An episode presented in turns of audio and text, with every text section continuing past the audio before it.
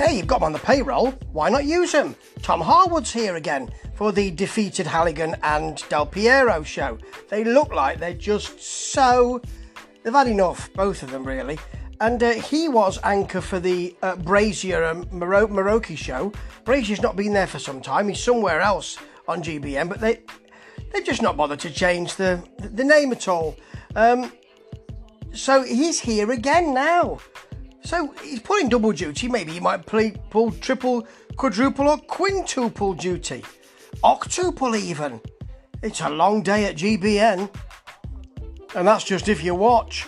We're going along to Wales to see Lily Hewitson. Lily, hi. A blank wall. Okay, says Gloria. She's getting used to this now. Oh, and there she is outside a toilet, it looks like. In Wales. Is it outside a cafe? It looks like a toilet. Haverfordwest, apparently, but it does look like they do look like toilets. Let me get the glasses on and have a look.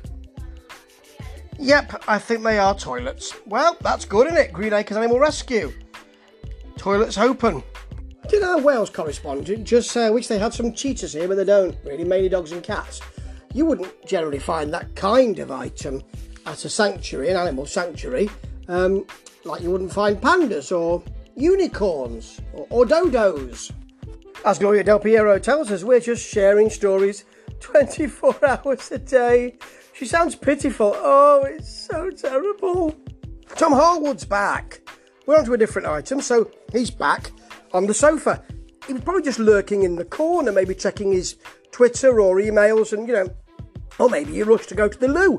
But now he's back because they're doing something else and they need somebody else who they've already got on the payroll. Well, I'm sure it's not just about that. I'm sure it isn't. I'm sure he's the best man for the job. Although he wasn't yesterday. Darren Gallagher was the best man for the job yesterday because he was also called the political, the political correspondent.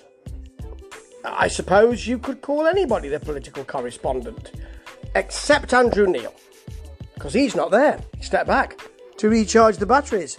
Hey, Andy.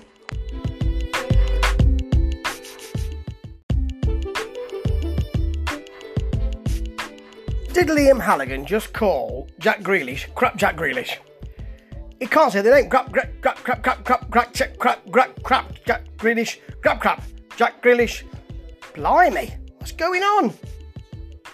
They're both tired out and really unsettled, maybe by their future.